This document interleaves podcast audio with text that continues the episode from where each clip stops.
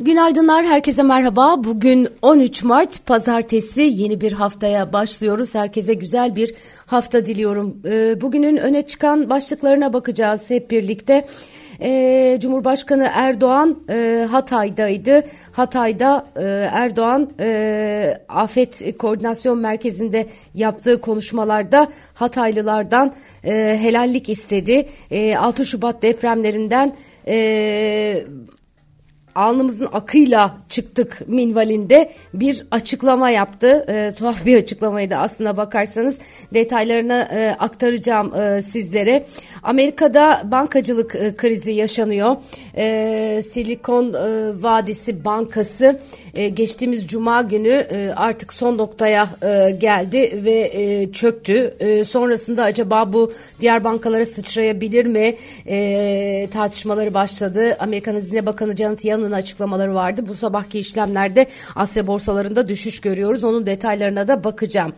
Evet e, Cumhurbaşkanı Erdoğan Hatay'ı Hatay'ı asla yalnız bırakmayacağız demiş. 6 Şubat'taki Kahramanmaraş'ta depremlerden etkilenen Hatay'a gitti. Kentin Kırıkhan ilçesinde bir konuşma yaptı Erdoğan. Devlet ve millet hep beraber deprem bölgesine doğru adeta sel olup aktık. Neredeyse yarım milyon insan bölgede görev üstlendi. Devlet tüm kurumlarıyla ilk günden beri sahada diye konuştu.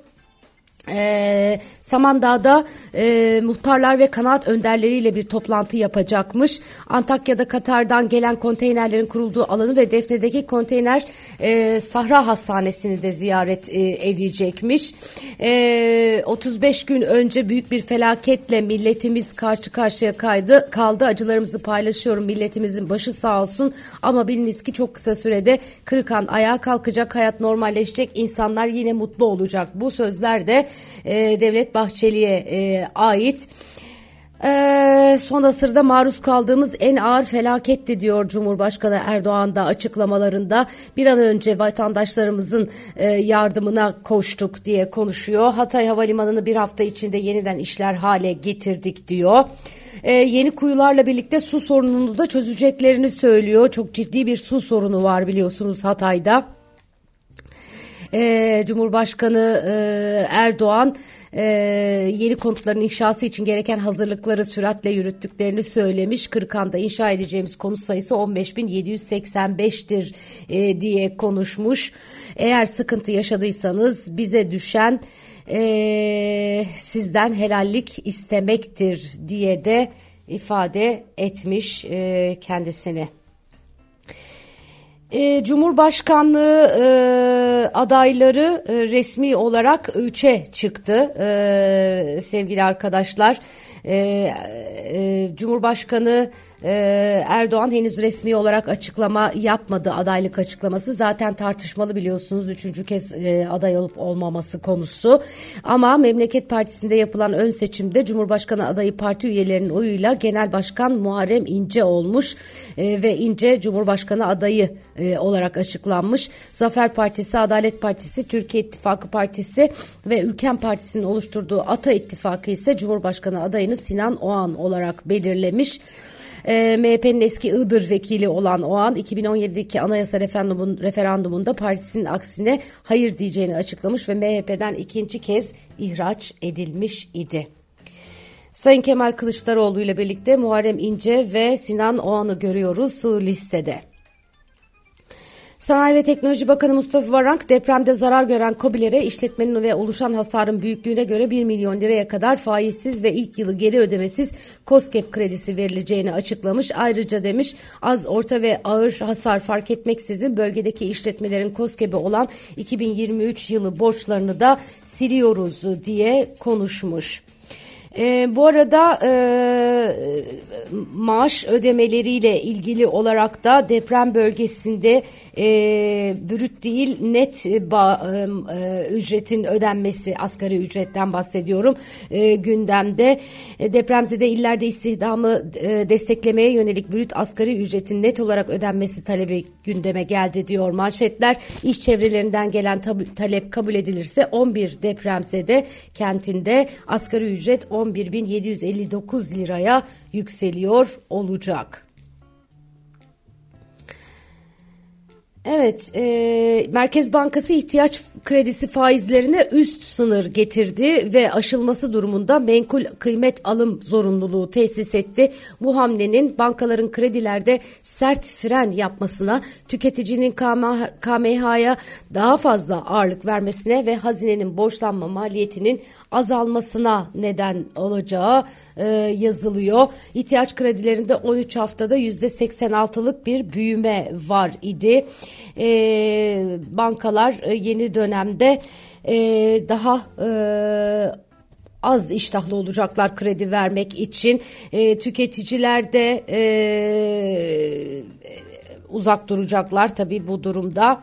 E, %1,36 aylık faizle kullandıkları kredi kartı ve KMH ile borçlanmayı daha da tercih edecekler e, deniyor. Hazine ise e, iç e, borçlanma maliyetlerinde düşüş yaşayabilir.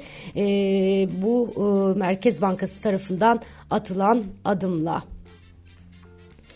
1983 yılında kurulan Silicon Valley Bank'ta geçen hafta başında başlayan likitte sıkışlığı, sıkışıklığı 10 Mart 2023 Cuma günü had safhaya ulaştı ve FDIC bankaya el koydu.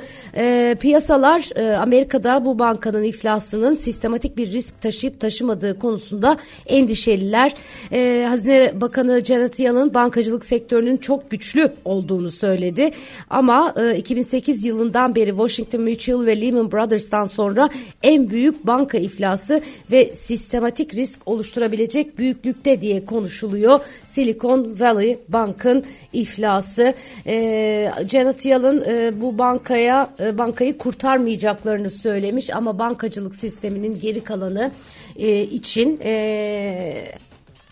e, nerede kadar güçlü olsa da sistem e, aksiyona geçeceklerini yine bu bankada e, mevduatları bulunan e, tüketiciyi korumak açısından da bazı aksiyonlar yapacaklarını söylediler. Ama tabii ABD'de e, çok ciddi bir e, e, ne diyelim endişeye sebep oldu. Amerikan Başkanı Joe Biden da Silikon Vadisi Bankası ve Signature Bank'ın iflası gibi durumlarla yeniden karşılaşmamak için daha büyük bankaların denetimini ve düzenlemesini güçlendirme çabalarını sürdüreceklerini söylemiş.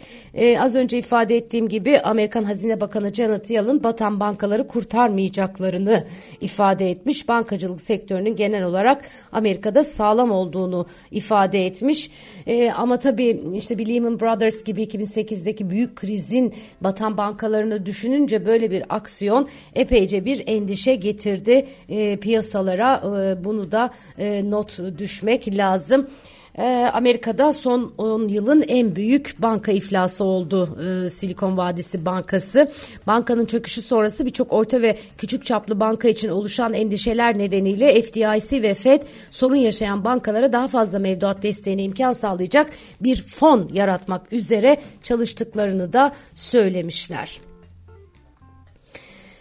evet, e, Kahramanmaraş merkezli depremlerden etkilenen ve olağanüstü hal ilan edilen illerdeki yatırımlar için genel teşvik uygulamaları kapsamında düzenlenen ve 6 Şubat itibariyle yatırım süresi biten tamamlama vizesi yapılmamış yatırım teşvik belgeleri talep alınmaksızın tamamlanmış sayılacakmış.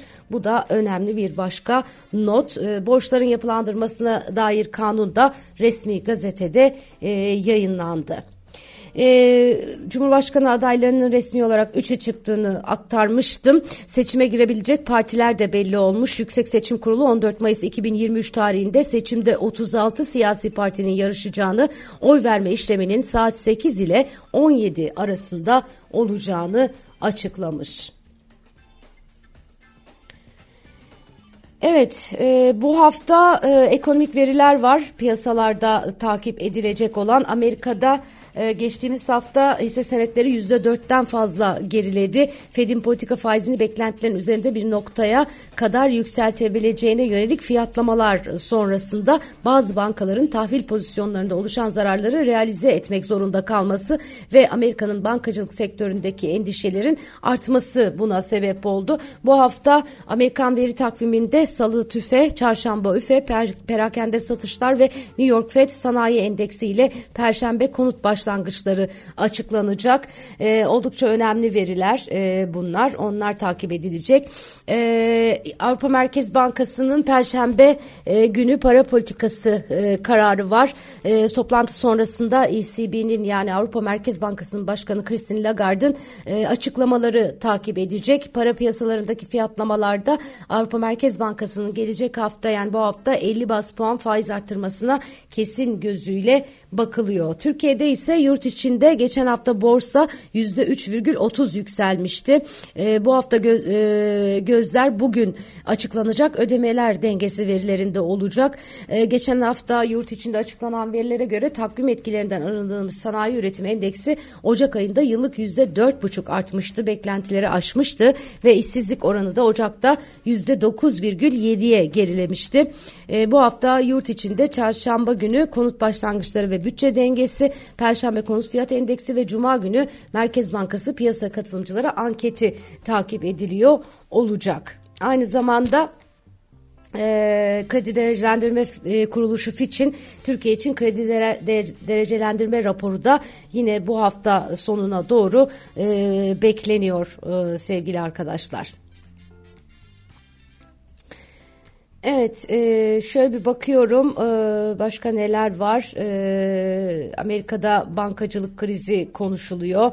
E, ha Fitch'in e, 2023 küresel büyüme tahminleri var. E, büyüme tahminlerini yükseltmişler. E, küresel büyüme tahminini ilk kez yükselttiğini açıklıyor Fitch.